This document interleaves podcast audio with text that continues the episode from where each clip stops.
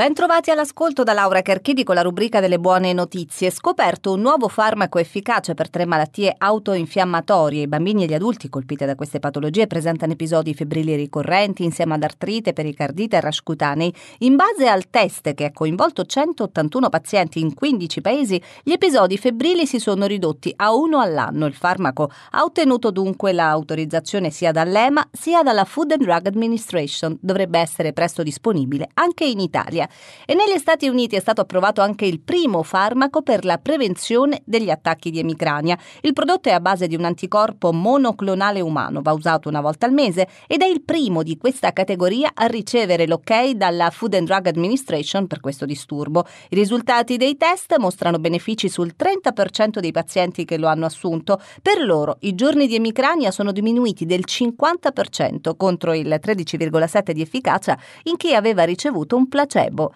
Realizzato a Stoccolma, il super materiale bio più forte del mondo supera in resistenza anche l'acciaio e la seta di ragno. Per metterlo a punto, gli scienziati hanno utilizzato nanofibre di cellulosa e mattoncini che costituiscono legno e piante. Il nuovo materiale artificiale, ma biodegradabile, potrebbe diventare un'alternativa ecologica alla plastica usata in aeroplani, automobili e arredamento e potrebbe anche risultare utile in biomedicina perché la cellulosa non viene rigettata dal corpo. Ed è tutto, grazie per l'ascolto.